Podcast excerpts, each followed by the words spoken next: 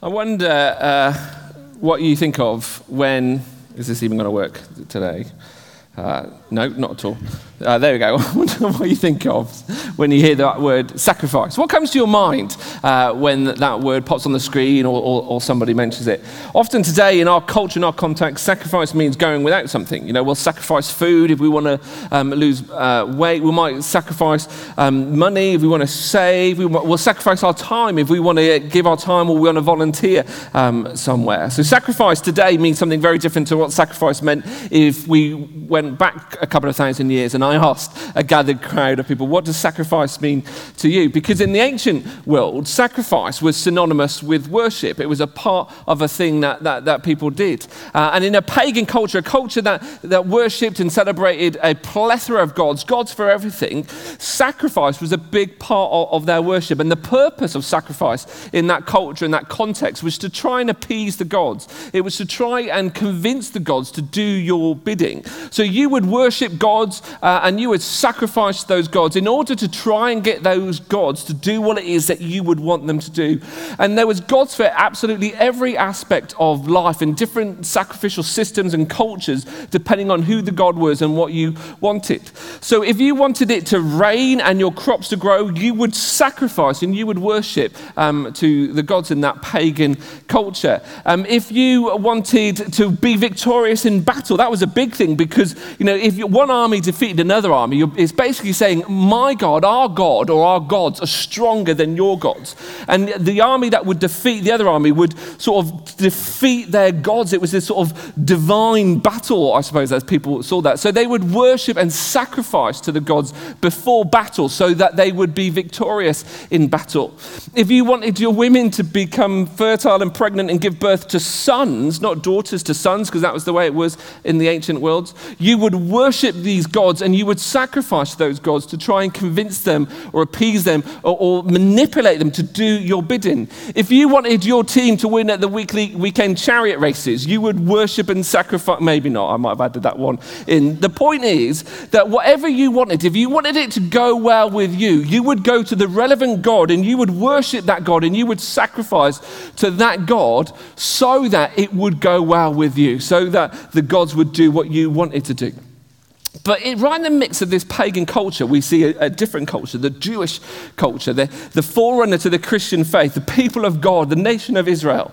Um, Judaism and, and, Jewish worship was very different from this pagan world worship that was happening around at the time. And Jewish worship wasn't synonymous with the word sacrifice. Jewish worship was all about obedience. See, God was more important. The, the God that the Jews worshipped, the one God, not a plethora of gods. See, Judaism talks about there isn't all these multiple gods, gods for everything. There's one God, one true God. Yahweh is his name.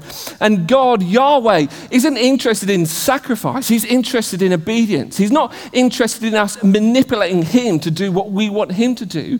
He's interested in his followers worshiping him and being obedient to him so that they will do the things that he um, uh, created them to do. And sacrifice still was a part of Jewish worship, and, and they had a whole sacrificial system, and we're going to look at that um, in just a, a moment. But the point behind it wasn't about trying to convince or manipulate God to do something that you'd want him to do. It's about this relationship and this obedience. And we're going to go on a journey right back um, to the sort of, I suppose, where this all begins, just, just to look at the importance of sacrifice and worship in that culture and the relevance that that has to us today. And it all begins at a time when the nation of Israel aren't even a nation at this point. They are captives, they are slaves in Egypt. And you might know of the story of Moses. And if you've seen the film, The Prince of Egypt, it's a great way just to get, get an overview um, of that story that we can read about in Exodus. It's the second book we come to um, in the Old Testament in our Bibles. And Israel, or this, they're not even Israel, this, this nation of Jewish people, they're called the Hebrews, are slaves, they're captives um, in Egypt. And Pharaoh is the king, he's in charge, and he's using the, the Hebrew slaves as slave labor to build his new economy, to build his new, um, his new nation, to, to work behind the scenes in the infrastructure of making Egypt this great and feared uh, place. And you might know the story Moses. Remember Moses, big guy, stick, beard, talks to God, and God says to him, I want you to go to Pharaoh and tell him to let my people go. And Moses isn't too keen on this, but God convinces him. So Moses marches up to Pharaoh, and there's, you know, I'm skipping over loads of stuff. And he says, Let God's people go. And Pharaoh says, No, I'm not letting them go. I need them. You know, they're my slaves, and I need them to be able to do the things that I want to do. I want, they need to be there working uh, for me. So God releases a series of plagues upon Egypt uh, in a way to, to convince Pharaoh to let his people go, to, to release the Hebrew slaves. And each plague gets more and more severe. And it comes to the final plague, and it is severe. It's a horrific thing uh, that um, happens into this nation of, of Egypt. And God says, I am going to kill the firstborn son of every, in every household and every animal um, throughout the nation of Egypt. And this is the plague that God um, sets upon um, Egypt. And he says to Moses and he says to the people of Israel, but there's a way out.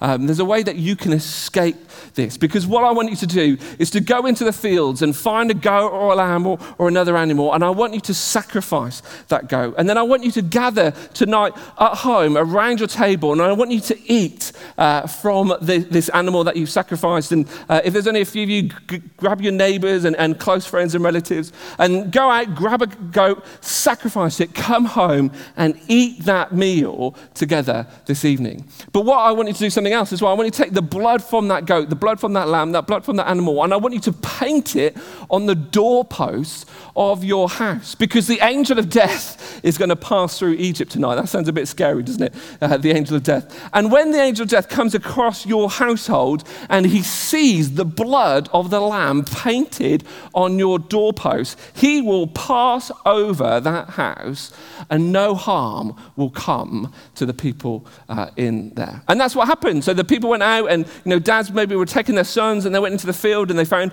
a lamb or a goat or, or an animal and they sacrificed it and they brought it home. And that evening they gathered around a table and they ate together and they painted the blood on the doorsteps, on the doorpost. And the angel of the Lord, uh, the angel of death came in through Egypt and passed over every house that was painted by the blood of the lamb but didn't pass over the houses that didn't have the blood of the lamb painted on their doorposts, and took the firstborn son of every household and every animal as well. And morning breaks, and there is weeping and wailing in Egypt like it's never been seen before. And Pharaoh relents and he lets um, the Hebrews go and they go off into the wilderness. And a bit later, he changes his mind and he pursues them. And you might know the story of the parting of the Red Sea. And God miraculously rescues Egypt, um, Israel again and they part through the Red Sea um, into the promised land and go on this journey where they become um, a nation again. And, and God um, establishes them and blesses them. And God says to them, This thing that I've done for you, this thing, Passover, that, that's happened, I want you to remember that. Every year, I want you to gather around a table with your family and your friends, and I want you to eat this meal in remembrance of what has happened. I want you to eat this meal to remember how the blood of the Lamb has set you free, how God, how I came in and brought you out of captivity.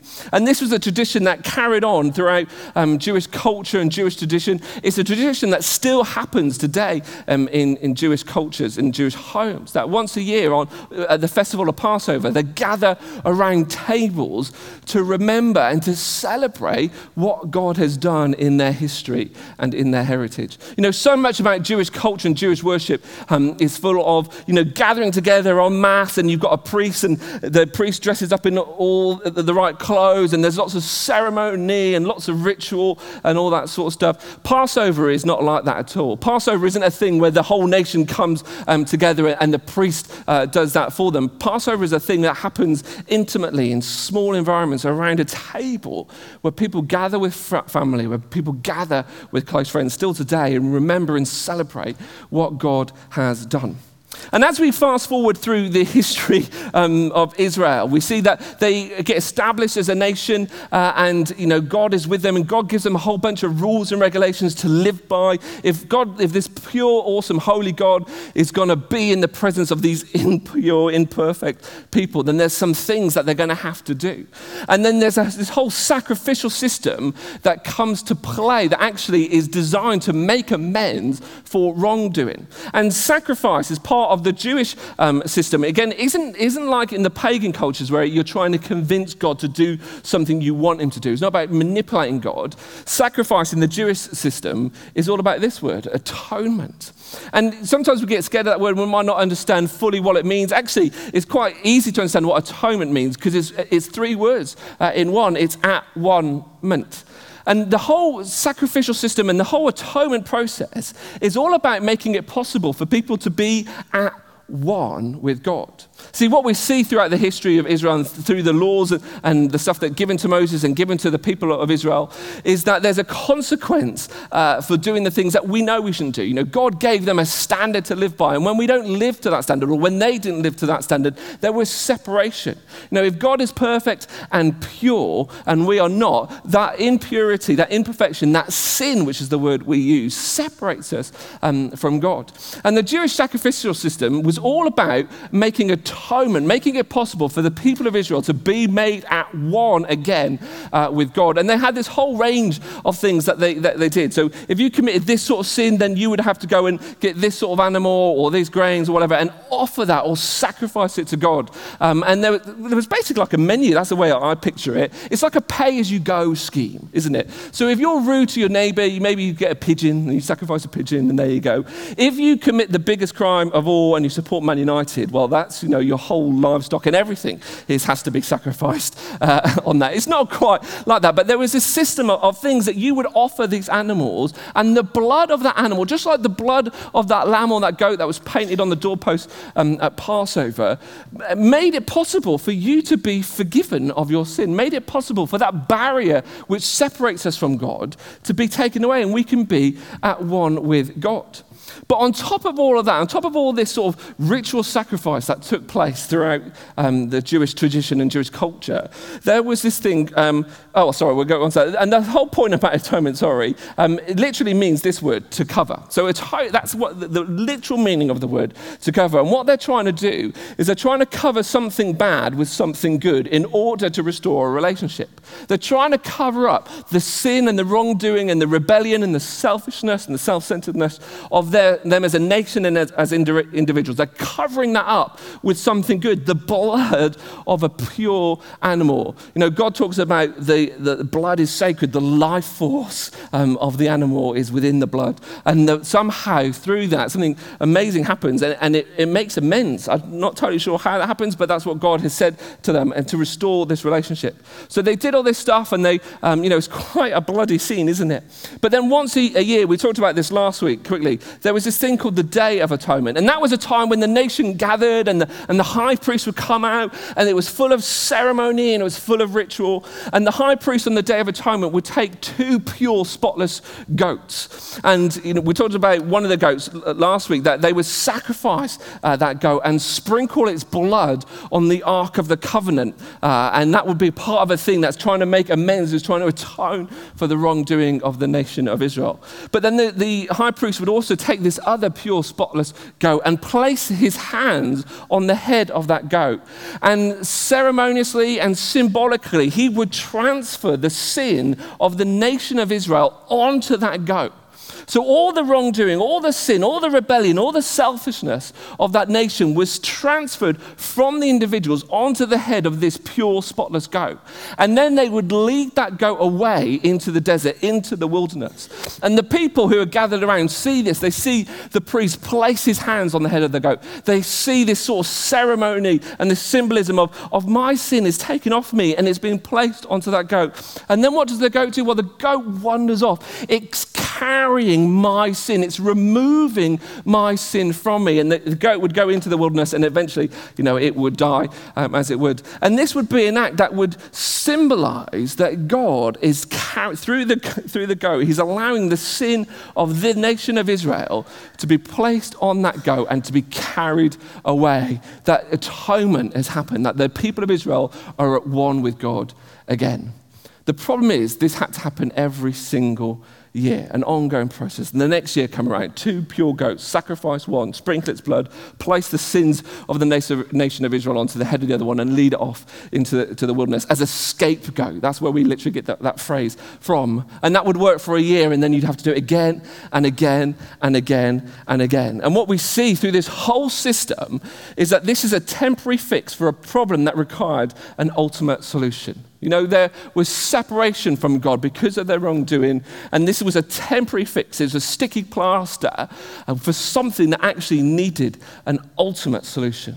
And as we fast forward to you know, AD 30, um, this guy called John the Baptist comes onto the scene. And John the Baptist is a, is a strange character. I don't know how you picture him, if you've thought of him at all. I picture him as a little bit, you know, hair is a bit wild and his clothes are a bit strange and a little bit angry, I picture him as. And he's there and he's saying to the people of Israel, that, um, the people of Judea who are surrounding, he says, You know, God is about to do something amazing in your midst. God's about to do something new. You've got to get ready. You've got to get ready. You've got to get ready. You do not want to miss out on this new thing that God is doing. And he went around baptizing people, which again was another symbolic ceremonial act. Um, that just like the, the, the, the, goat and the sin carried away on, onto that goat, baptism was this symbol that, you know, I've done wrong thing, wrong, I've done things wrong and I've disobeyed God and I've rebelled against him and I'm selfish and, and I think about myself. But I'm willing to actually to make amends. I'm willing to start something new. And, and the waters of the River Jordan, which actually in places don't seem that clean at all, um, symbolizes that cleansing of our soul, that as we go down in the, into the water and come out of the water, that we've made a new start and our soul has been deep cleaned. And this is what John was doing. And the crowds flocked to him. People loved him. John was the man. He was the most famous, he was the most popular person in Israel or Judea at the time. He had more followers on Facebook than anybody else at that time. It says the whole of Judea came out to meet him. Now, probably the whole of Judea didn't come out because that's quite a lot, but the point is clear. Thousands and thousands and thousands of people flocked to hear what John was talking about because something new was about to happen. Something amazing was about to happen, and they wanted to be part of it. And then one day, John is standing there, and the crowds are all gathered around, hanging off his every word, listening uh, to what he has to say. And he looks up and he says to the people, Look, and he points, perhaps, look, and the whole of the nation of Israel, or, the whole of Judea, or the thousands of people that are there, are looking at John, and John says, look. And before this, he's talked about, you know, you think I'm special, I'm not special. After me comes somebody who is so great, who is so amazing, I am not even worthy to bend down and tie up his shoelaces. And with all that stuff ringing in people's ears, John goes, look, and the, the people turn and they face this character that John is pointing to. And he says, The Lamb of God. And that wouldn't have escaped people. They would have known exactly what he's talking about. They know what the Lamb of God is. They know about, you know, the Day of Atonement. They know about Passover. They know about that sacrificial system. And as, as John says, the Lamb of God, those sort of things would have conjured in their mind. And he continues, who takes away, just like that goat, just like that scapegoat takes away the sin of the nation of Israel for one year. Look, there's the Lamb of God who's going to take away the sin of the world. Not just the sin of this nation, but look, there is the Lamb of God standing right there, and he has come to take away the sin of the entire world, not just for a year, but forever and ever and ever and ever. And the attention shifts. All this attention and all this focus has been on John, and now it shifts to Jesus who's standing there. And I, I wonder what that was like for Jesus. You know, maybe he's just walking through with his friends and, and his disciples, and, and John points and says, Look, and imagine if that was you, the whole, like thousands and thousands of people turn and face you. What does Jesus do? I like to think he just gave a little wave and carried on walking. I have no idea what happened. But I do know what happens next because the focus shifts from John and shifts onto Jesus. And people stop following John and they start following Jesus. And he does some amazing stuff. He, he travels around the, the region of Judea and he, he teaches people around Galilee, sorry, and he teaches them about who God is. And he performs some amazing miracles and he challenges people on their religious positions and, and all that sort of stuff. He challenges people on being hip, hypocrites and he challenges people on just thinking about following the rules without realizing what the rules are there for in the first place.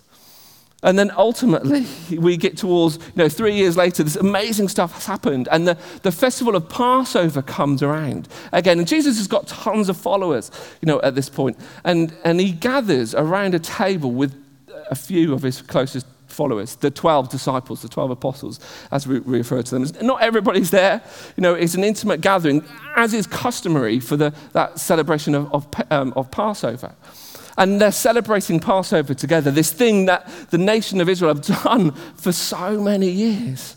But then Jesus does something unthinkable. He messes with tradition, he messes with culture. He starts to take this whole Passover thing and give a new, deeper meaning to it. And they're eating and they're celebrating. It. And whilst they're eating, Jesus uh, is there and he took bread. And when he'd given thanks, he broke it. And he says to disciples, saying, Take and eat. This bread is my body. And the disciples, I wonder, are thinking, What's he doing? Know, this is Passover. You can't mess with Passover. Know, this is something that's been part of our tradition and part of our culture for, for years, for generations. You're messing with it. He continues. Then he took a cup, and when he'd given thanks, he gave it to them, saying, Drink from it, all of you. This is my blood for the covenant, which is poured out for many for the forgiveness of sins. Just imagine being there you know, the tension around this table. Jesus is doing something new. Eh, and that symbolism, you know, this, this bread, this bread is my body, which has been broken for you. This cup, this cup is my blood, which has been poured out for you for the forgiveness of your sins. This amazing thing happened uh, in their midst. And, and they're probably still trying to make sense of it and don't have quite the time to make sense of it because then Jesus um, wanders out into the Garden of Gethsemane because he knows what's about to happen. You know, within hours of him saying that, he's in this garden and he, and he comes before God and he says, You know, Father, is there another way? He knows he's about to be arrested. He knows he's about to be tortured. He knows he's about to be crucified. And he pleads with his father, Is there another way? Take this cup from me. But not my will be done, your will be done. If it has to be like this, let it be so. Because my worship, my devotion is not about trying to get you to do what I want you to do. It's about me being obedient to your will and me doing what you want me to do. And we know the story uh, that, that happens that, you know, hours later after this meal, after he celebrated Passover um, with his friends, uh, he's arrested um, and uh, he's sentenced. Uh, and by next morning, by, uh, um, yeah, by the next day, things happen really quickly. He's nailed to a cross.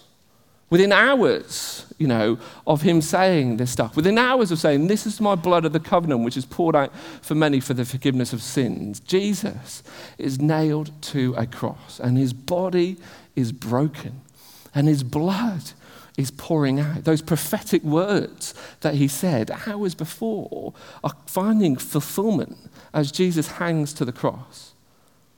And a few hours later, he's dead. And the disciples think, what's happened? You know, we thought this was all coming to head. We thought this was all climaxing. We thought everything was going to happen, and it's all over. Everything is falling apart.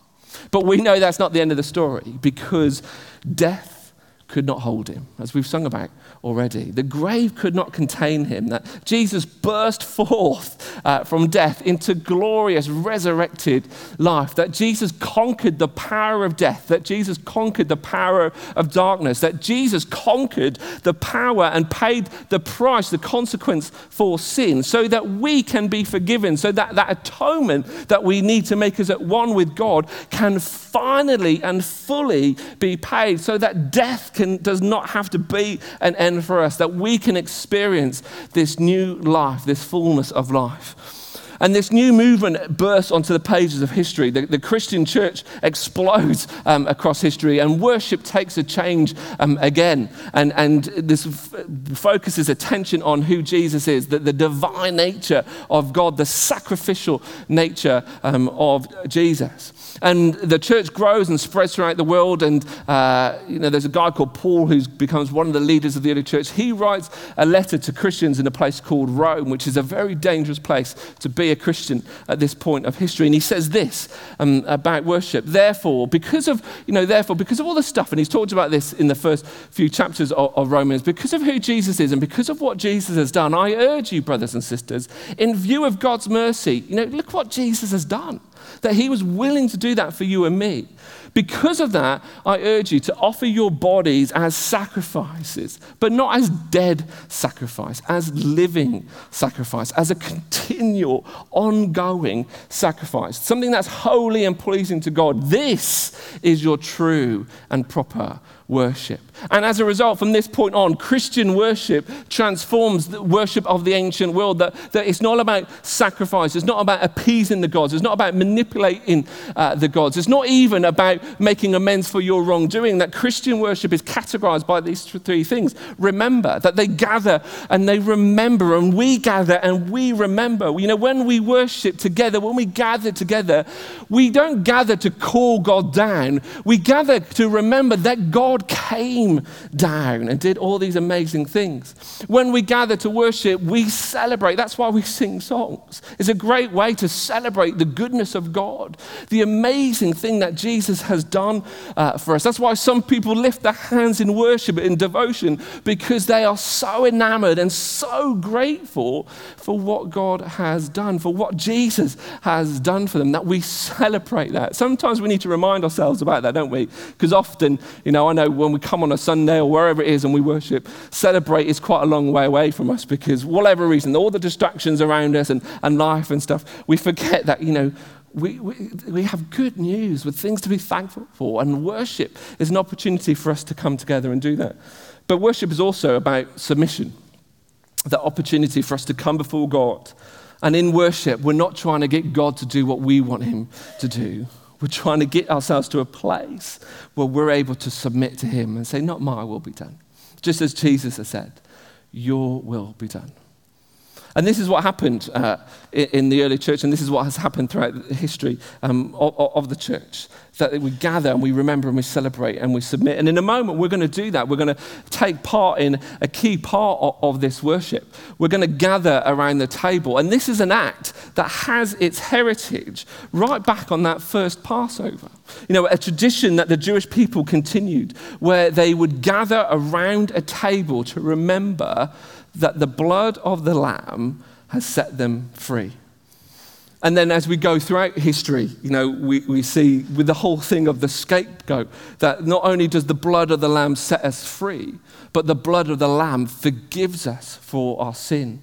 And it carries all the way throughout that history, that the Jewish, Jewish tradition and culture, right up to Jesus, who is that ultimate Passover Lamb that because of the blood of the Passover lamb, Jesus, we can be free as we celebrate in Passover, but we can be forgiven um, as we see through that day of atonement. And that's what happened. The early church did that. And, and they would celebrate and they would meet en masse, but they would gather in homes and they would gather around a table. And Jesus said, Do this in remembrance of me. And there's huge debate about what did Jesus mean when he says, Do this in remembrance of me. But what they did do is they gathered together and they worshiped and they celebrated and they remembered and they submitted to God. That they did that around a table. And they met in their, those homes to remember what God has done. And that's why we continue that practice on today. And that's why we are so keen that this happens, that we gather around tables in small groups.